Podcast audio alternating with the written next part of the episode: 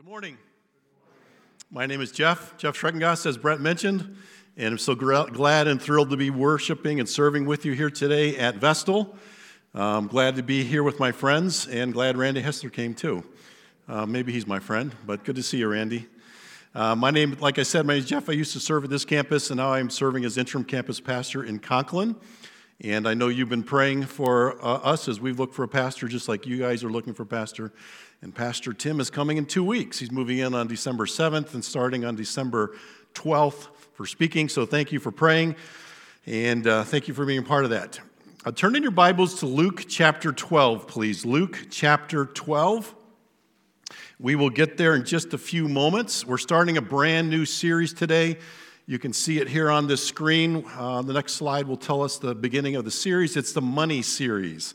Yeah, they brought in me to, to talk about money because I'll be leaving next week. You won't have to be mad at me again. but just a two week series on money. You can see the title Jesus Talks About Money Why More is Never Enough. Why More is Never Enough. So, let me get this clicker here working. Oh, it's not working. There we go. So, to start today, we're going to open up and I want to kind of get the creative juices flowing and I want to ask a couple of questions to kind of get you in the thought process of where we're headed today. Okay, so here's some questions to answer in your mind to, to yourself, not out loud. Which is better to have, more or enough? Which is better to have, enough or more? That seems like a pretty easy answer, but would your answer be different if you were not in church? Would it be different if you were outside of church? Okay, let's, let's um, change it up a bit. Which is better, contentment or greed? And how does contentment and greed relate or compare to more or enough? How do they compare with each other? Okay, let me, let me change it up just a little bit more. Consider this option. Would you rather have $1 million more than you have right now, or do you want to be content with everything you have? $1 million more than you have right now, or would you rather be content with everything you have?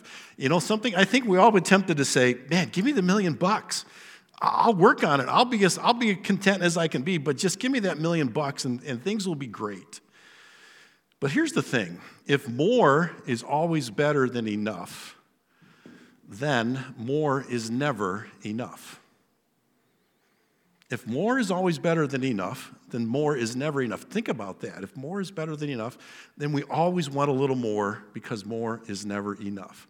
So, what we're going to do today is we're going to confront some lies some lies in this parable in the, in the, book of Luke, chapter 12. And here's the main one. The first main lie, the overriding lie is this. It's on the screen here, Luke chapter 12, verse 15. Let me read it from my Bible here. Luke chapter 12, verse 15 says this. Then he said to them, Watch out, be on your guard against all kinds of greed. Life does not consist in abundance of possessions. So here's a lie. The lie is life consists in abundance of possessions. Basically, what that means is the more stuff you have, the better life will be. And that's one of the lies that we're going to confront today. The more stuff we have, the better it will be. And clear, see, it's good to state lies and clearly and get them out in the open. It's good to get them out in the light of day, to speak about them, to, because once they're out in the light of day, yeah, people won't, people won't believe they're true. They, they're exposed to the truth. Because once they're clearly seen, ah, then they lose their power. Well, at least we think that. You watch the news these days, and you really begin to wonder. But once lies are clearly stated in the open, they begin to lose their power. So here's our goal today. Our goal is we're going to unpack this parable in Luke chapter 12, where Jesus exposes three lies. Three lies that causes us to choose more over contentment and causes us to choose greed over generosity. So Luke chapter 12, you should already be there already. Luke chapter 12, look at verse 16.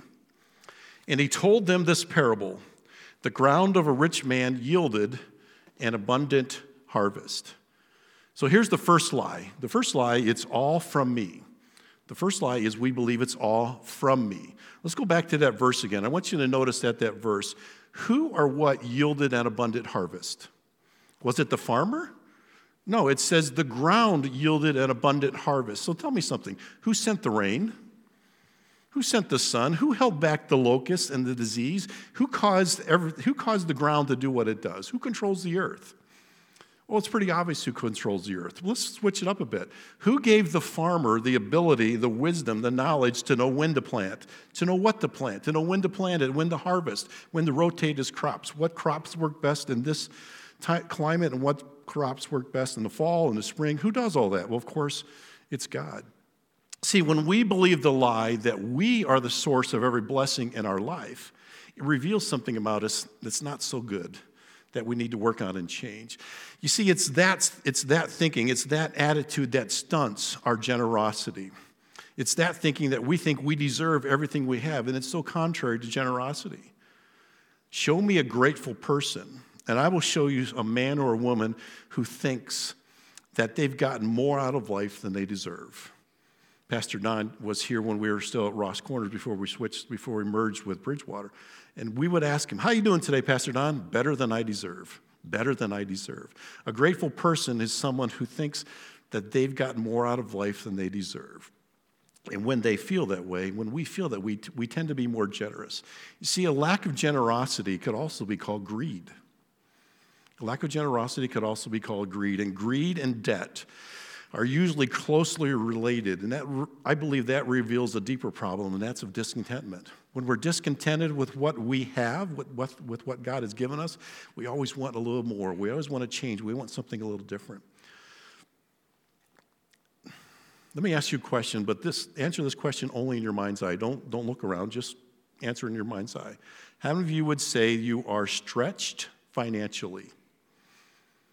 I think most of us would raise our hand. Yeah, we're, if I could just get a little more, if I could just get $1,000 extra a month, maybe, two, maybe $10,000 a year, man, if I could get $50,000, if I could make over $100,000, then I would no longer be stressed or stretched financially. Well, research has been done, and it says that they've learned that 54% of Americans are living paycheck to paycheck. What does paycheck to paycheck mean? It means this it, a person living paycheck to paycheck does not have $1,000 in reserve or in saving to help themselves when they get in a, a financial stress. They cannot cover a $1,000 emergency from their savings. 54%.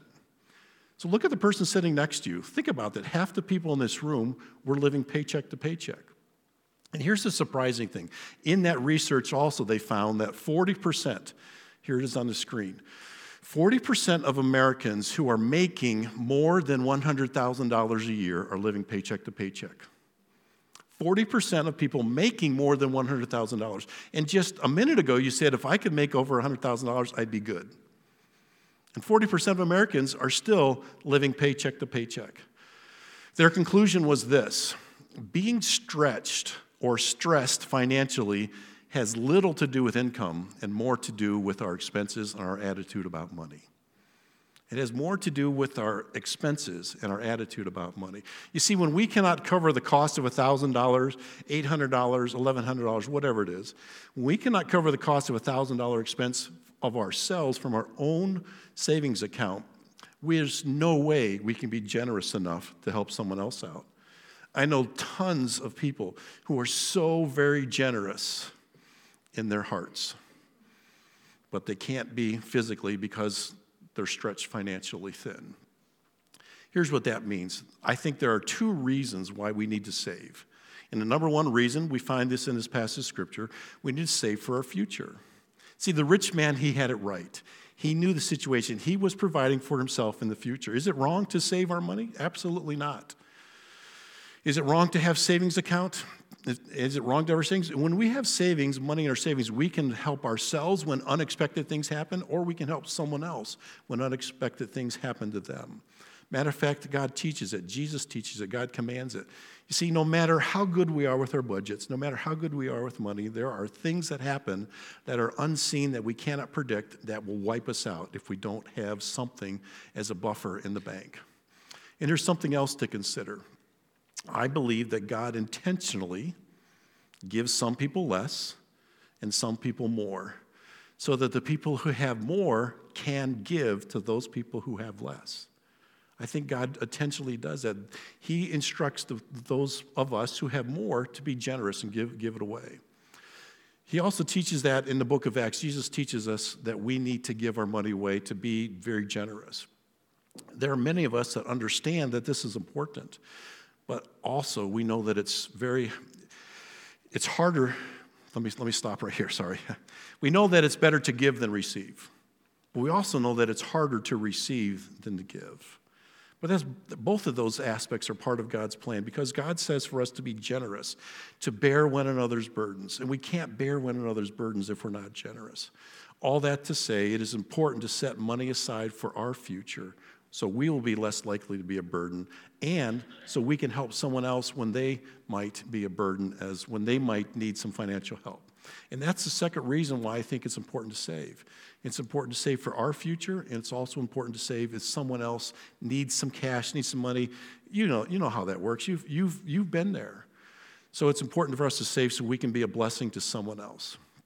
And you know something? There's another aspect, important aspect that we miss if we believe this lie that it's all from me, and that's the aspect of gratitude. Look at this passage on the screen here from, from book of James, chapter 1. James 1, chapter 1, verse 17 says this Every good and perfect gift is from above, coming down from the Father of heavenly lights, who does not change like shifting shadows. Here's something we need to remember and understand that it's all from God. Everything we've got, all the money you have in your pocket right now, all the possessions, your iPhone, your car, your motorcycle, your house, it's all given to you by God. Everything is from God. You know what else is from God? Now, don't laugh, but my intelligence isn't something that I earned.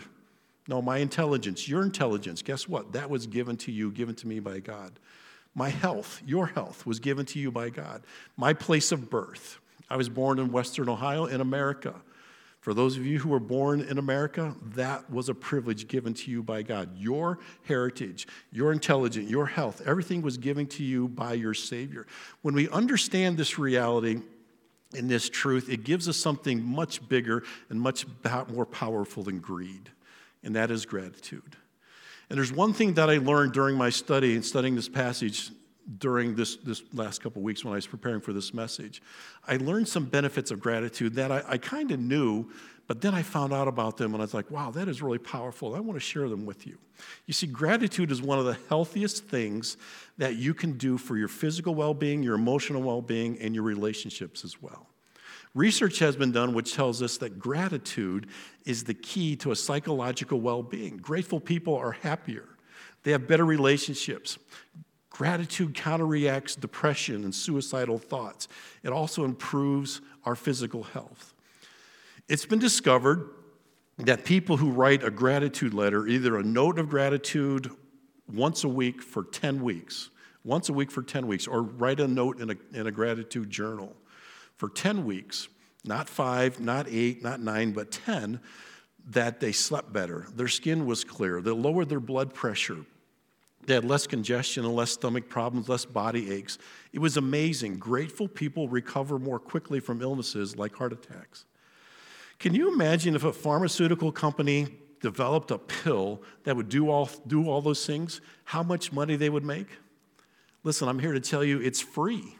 You don't need a pill. All you have to do is be more grateful, share gratitude. No one has to manufacture it. You be more grateful. If you're more grateful, your body will thank you for it. Listen, I don't know how it works, but here's what I know to be true denying reality hurts. If you think you can fly and you try to fly, eh, you're going to get hurt. Re- denying reality hurts. If you think you can see in the dark and you try to navigate across one of your child's bedroom floors at night, that has Legos scattered across it, it's going to hurt. You see, reality hurts. Denying reality hurts. And people who are not grateful or are denying the truth and resisting the, re- the reality that everything is from God, it literally hurts our body. It hurts our bodies emotionally and spiritually and physically. Listen, it's all from God, and we need to grasp that truth, and your body will thank you. There are people who are naturally grateful. I'm married to a person who's naturally grateful. But the rest of us, we have to work on it. So we're going to do a little experiment. So pull out your phones. Okay, pull out your phone and open it up. If you, if you, want to, if you don't have a cell phone and you don't text, uh, pull out a piece of paper. If you pull out your cell phone, I want you to text somebody right now that you're grateful for. Text them and tell them why you're grateful. And if you uh, don't have a phone, then I want you to write it down and come back and do it later. Okay? Tell them why you're grateful for them right now. Go ahead and send that. Okay, I'll give you a minute to do that. I'm going to send someone, uh, Scott, uh, as well.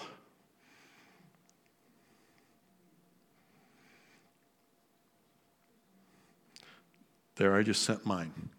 Okay? Tell someone you're grateful for them. We also have something set up for you. You can see it here on the screen behind me a 10 week challenge. Pastor Brett mentioned it. We have thank you cards.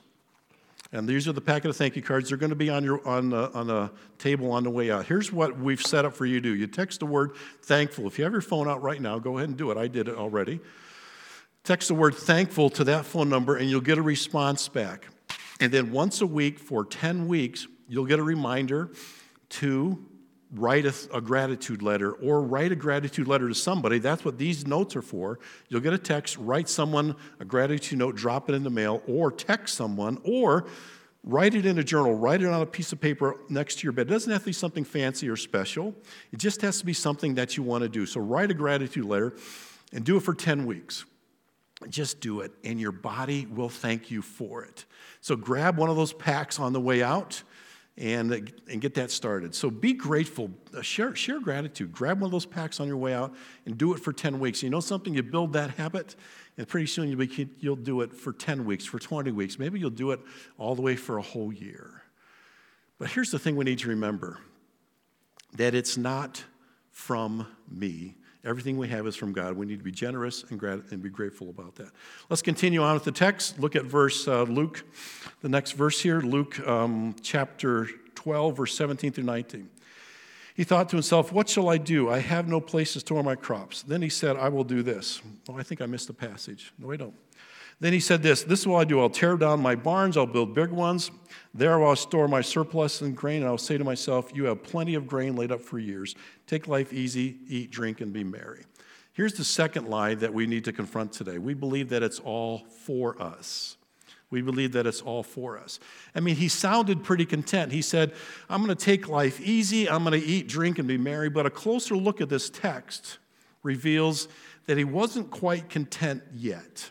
He had a plan in place that where he was going to run, where he believes that he would make him content, but he wasn't quite there yet. He's going to tear down his barns and build bigger ones and put more grain in there. Then he's going to be content. Then I can enjoy the rest of my life. But here's the unfortunate truth. He never did quite reach contentment, now did he? He thought he was close, but he never quite arrives. See, unfortunately, that is the nature of greed. Once you get a little more, then you need a little more. Then you need a little more. Then you need just a little bit more. You know, there are three financial classes of people in America. We've heard about this on the news quite a bit recently. There's the poor, the middle class, and the rich. And every single one of these financial classes has a different view of money. See, the poor believe, we believe that money is just for us, for our spending. The middle class, their attitude about money is the money is for spending and the money is for saving on themselves. And then the rich, they believe the money is for spending, savings, and investing on themselves. Now, I know there's some idiosyncrasies and some other things as well, but that's, that just says it simply. I'm sure all of you or some of you could share stories about your parents or your grandparents or your great grandparents, how, how when they came to this country with nothing but the clothes on their back and a few coins in the pockets, what they had to do to, to survive and provide for the families how to make ends meet. I've heard and read stories about people that went through the Great Depression and the things that they had to do. These people were poor, but you know something? Many or most of them had a middle class mentality, so they saved. They saved everything. I heard about people who had, who had uh, toilets in the house, but in order to save water, they made sure everyone went outside and used the outhouse. Yeah, they'd use the outhouse. They raised animals for food. They raised crops for food. They used every part of the animal. They used the down feathers from the ducks and the geese for pillows and coats, and the skins from the animals for, for, for clothing and bedding and, and things on the floor. These were people where soda was only a special treat for grandkids, and they never ever drank alcohol. Not because they didn't like it, because it was way more expensive than water. My, parent, my grandparents were middle class people not because of their income, but because of their mindset. Neither of my grandmothers worked. My father's father worked in the coal mines in western Pennsylvania. His mom didn't work, she stayed home. My mom's dad worked on a dairy farm. And my, her, her mother, my grandmother, she stayed home and raised, there were 13 kids in that family. But they saved everything. They had a mindset where money was for savings. They washed clothes by hands. They washed uh, cloth diapers out in the toilet before they washed them in the washing machine and then hung them on the clothesline to dry. You see, for the poor, for the rich, and for the middle class, the dividing line isn't income. It's mindset. It's mindset on how we think about money. And here's the thing when Jesus taught about money to these three groups of people, to everyone, he wasn't trying to get the poor to act like the middle class or the middle class to act like a poor. He was trying to get them to think differently about money. He introduced another concept about money, and that's giving. Jesus introduced the concept of giving back when he was on earth, and we, we read that throughout the scripture that our money is not just for us, it's for others because that's the lie. We believe it's all for us. See, giving is not natural for any one of these three groups. Most people think, well, I don't have enough money for myself, so how can I give it away? The poor think that, the middle class think that, and the rich, man, I just want to do it all for myself. So Jesus' teaching on money challenges us. It challenged every single one of them on every single financial level on a different level that our money is not just for us, it's for giving away. Think about the widow who had two mites. By the way, in today's economy, those two mites were about two quarters worth. That's what she had in her pocket. What did Jesus say about her? Did he condemn her? Did he tell her, oh, she should have a savings? No, he praised her for her generosity. He, he praised her for giving all her money away. See, here's the deal it's not all for us, it's also for others. The antidote to greed is not buying more things. It's not saving more money. It's not investing in more opportunities or, or, bigger things. No, the antidote, the pathway to contentment, is away from greed and towards generosity. And I'm so thrilled and thankful to be part of Bridgewater, where we model this. Our overseers and our, and our stewardship team, they, they, um, they model this. I'm going to share a few things with you how we at Bridgewater give our money away to help other people. Maybe you're not aware, but we give over $100,000 a year to missionaries around the globe. This campus alone here, you guys support Ruth Rising, who's a missionary in South Africa at a, at a Bethesda orphanage. You also support Alan Niles, who works at a hospital in Togo, West Africa. At Conklin, we support Steve and Debbie Douglas, who live and serve in Akita, Peru and also Phil Fenton, who serves in Japan. And the other campuses, they support uh, some other missionaries as well. About a month ago or so, Bridgewater gave $125,000 to a pastor in India to buy a house. We just gave them, they needed a house, so we gave them a house. We also, Pastor Brett mentioned uh, the money for the food bank or the food for the food bank.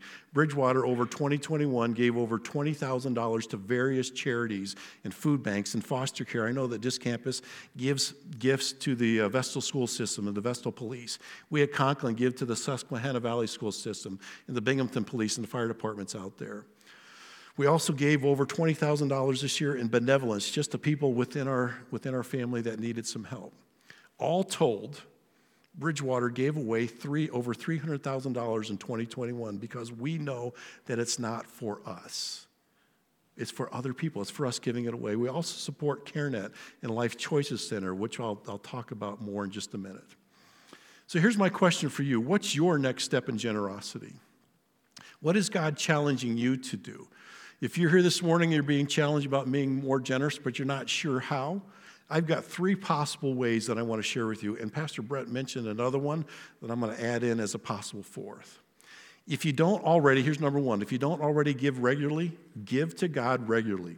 If you don't want to give to Bridgewater, give to somebody else, give to another, another agency, CareNet or Life Choices Center, but begin giving regularly. Giving should giving and getting our money and giving our money should be like as natural as breathing in and breathing out. My wife and I, we get paid every two weeks. So, guess what? We give every two weeks. That helps remind us that our money comes in, and it's important for us to remember who gave it to us and what we do with it. So, we give every two weeks as well. Here's an idea try giving to someone or something this week that you normally don't give to. He mentioned those resources downstairs with the kids' ministry. Buy one and give it to a needy family in your neighborhood. Someone that your kid goes to school with, someone in this church that needs it. Buy one of those Bibles and give them as a gift. Give to somebody this week you don't normally give to. And here's an idea make it fun. Ask your kids to be involved. Ask your grandkids to be involved. Start the process when they're young so that they get into the habit. So when they get older, they'll be doing it with their kids as well. Can you imagine the impact that you can make on future generations when you start that process and that habit of being generous right now? Second thing is give proportionately. That means give a percentage. Give 2%, give 5%, give 10%. If you're already giving some, give some more. We often think, man, the more money I make, the easier it's going to be to give. And actually, the opposite is true. The less money people make, we have found, it's been found that it's easier to give because as my income increases, that percentage increases, you're like, man, that's a lot of money I'm giving away. So give proportionally and start now. And finally, give sacrificially. See, it's not for us. Give above and beyond. What are you going to? Here's, here's how I think. I think to myself, I got, what am I going to do with this extra five bucks? You know, here's what I try to do. When I go out to eat for, at a restaurant for lunch or breakfast with, with some people, some guys or my, my wife, I'll look around the restaurant and I'll, I'll try to find a guy with a veteran's cap on who served in the Navy or, or Vietnam or something like that. And then I buy his meal. Or I see a first responder, I buy their meal anonymously give sacrificially. Or when I give my, my uh, I give a tip and I figure out the 18 or 20% how much I'm going to give, and it's $5.25. Oh, I'll just give them a five. No, I, I bump it up. Give them six, give them seven. What am I, what am I going to do with a dollar? So give sacrificially. Those are just some ideas, some things that I do. Those are, those are things that you don't have to do, but I just want to encourage you that. So, has God blessed you in such a way that He wants you to give above and beyond what you regularly give? One of the things we do here at Bridgewater is every fall we have a vision campaign where we raise money for something. This year we're raising money for pregnancy price, or preg, uh, how do I say that? Our pregnancy crisis centers. There we go. CareNet in Montrose, Susquehanna County, and Life Choices Center here in Broome County. CareNet down in Montrose, they, they need to build or expand their offices, so we're raising money to help them build and expand their offices. We're going to partner with Forest Lake Baptist Church just across the border in Pennsylvania. They're going to provide the, the manpower and the equipment to build or remodel, and we're going to help provide the money. Also, Life Choices Center here in Broome County, they want to hire a men's outreach director. They want to hire a man, a men's outreach director, because you know something? Here's what I discovered this week. I didn't know this before. But did you know that 100% of crisis pregnancies involve a man? Yeah, 100% of crisis pregnancies involve a man. So they want to hire a men's director because here's what, we, here's what they've learned the father of that unborn child has more influence than anyone else on whether the mother keeps the child. So we get to be a part of saving babies. Isn't that awesome? You get to be a part of saving babies. Yeah, go ahead. Hey. So when, when you give to God through Bridgewater, that's what we're going to do this year save babies in, in Susquehanna County and save babies in Broome County. You see, the first lie we confronted this morning is that it's all from me. The second lie, that it's all for me. In the third and final lie, Jesus confronts in this passage. Look at Luke chapter 12, verse 20 and 21. I don't have this written down in my Bible, but it's, let me read it for you. Um, let me have it on the screen. Here we go. But God said to him, You fool, this very night your life will be demanded from you. Then who will get what you've prepared for yourself? He said, Jesus said, Listen, man, you're going to die. All that money you saved up, who's going to get it? You have no idea what, what's going to happen to it. So, how do we avoid? So, here's the lie the lie is we have more time. How do we avoid greed and embrace contentment? How can we avoid the fate of the rich fool? Well, you need to think opposite of what he thought and do opposite of what he did. He thought he had more time. As a pastor and a part of this, this campus and then Ross Corners for 20 plus years, I've done and attended a lot of funerals. And it's very rare to do a funeral where, where someone knew he was going to die. Some of you will remember the name Ralph Bassard. he was very sick with COPD. He knew he was going to die. And um, so he did some really unusual and great things, but he knew he was going to die. But it's very rare that people know that they're going to die. Sylvia Crolato used to attend this Baptist church, and when Pastor Howard left here, he handed me an envelope with her funeral plans already in them. You know something? That's a rare occasion. And all the funerals that I've done and attended, it's very rare for that to happen. And you know what's very sobering to me? Of all the funerals that I've done and attended, most of the individual, or how many of the individuals that I've done who are younger than me, we all tend to think that we have more time. Oh, I'll be more generous once the house is paid off. I'll be more generous once the kids get out of the house or I pay off the car. I'll be more generous when. And you know something that's probably not going to happen. We need to live and we need to give with urgency because, friends, our time is short. More money will not buy us more time. Listen, we know that it's true, but we often don't act like that. We often don't live like we have more time, we, like, like we think we, we don't have enough time. There's a church in our region of Pennsylvania, just across the border, that was given a $4 million endowment. And the pastor said that was the worst thing that could ever happen to them because their, their church is being supported off the interest. And guess what happens? Nobody gives anymore because, hey, they don't need my money. They don't need my money because they got this endowment. They don't need me. And when people stop giving financially to something or to a church, they stop serving in that church as well because they have no investment in it. I mean, think about it. For those of you who put money in the stock market, how often do you check the stocks? If you're invested in a, in a pizza shop or a, a, car wash or something that you, your friend asked you to, be, to get involved in, a restaurant, how often do you go there and check on it? Well, you, you check on it often because you're invested in it because you've put money into it. I mentioned this before, and I want to say it again. I'm so thankful for the stewardship team at Bridgewater and how they lead by example in this area. At Bridgewater, we keep three to four months of operating expenses in the bank. That's it. We don't want to stock away money because we don't want to have a perpetuating investment. We don't want to lock away money.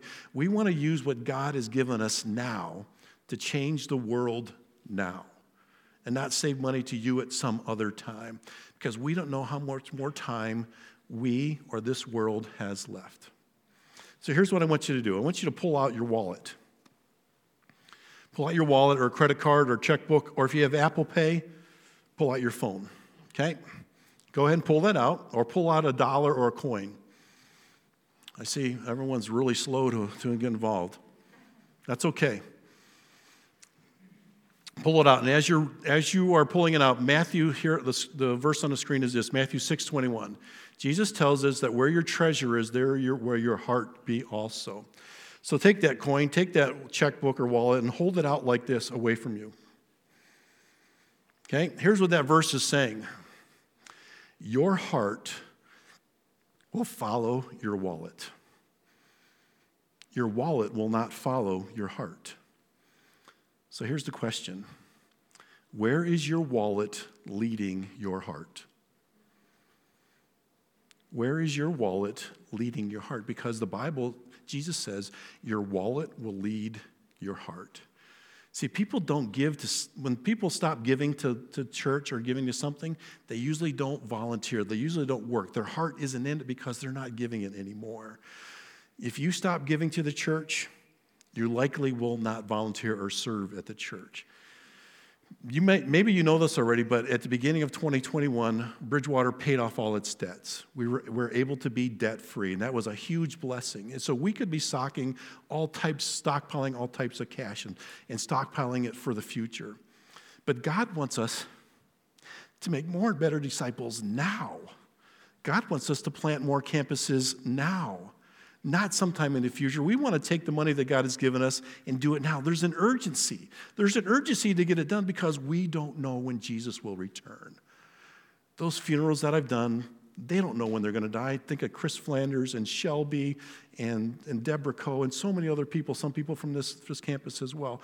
We don't know when we're going to die. And right now, we can witness freely. We can witness, we can stand up here and do this in America. We don't know how, how much longer that's going to last. There's an open door. Jesus says the fields are white unto harvest because tomorrow is not guaranteed. See, the rich fool thought he had more time, but he didn't. Don't be like the rich fool. Don't think you'll have more time to, I'll be generous, I'll be grateful in the future, I'll give my money away later. Everyone thinks we have more time than we really do. Friends, we have now. We have today, so let's seize the day. Now, as a pastor, I would not be a pastor worth my salt if I stood up here and did all this teaching and didn't help you, give you some ideas of things to do.